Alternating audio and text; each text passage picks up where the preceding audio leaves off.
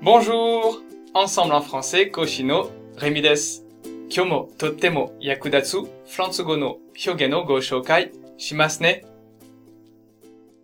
今、昼間の準備をしていて、玉ねぎを薄切りにしているところです。そろそろ涙が出そうです。あ、そういえば、玉ねぎを薄切りにするは、フランス語でなんというかしていますか？えませあのにョン。エマセアノニョン。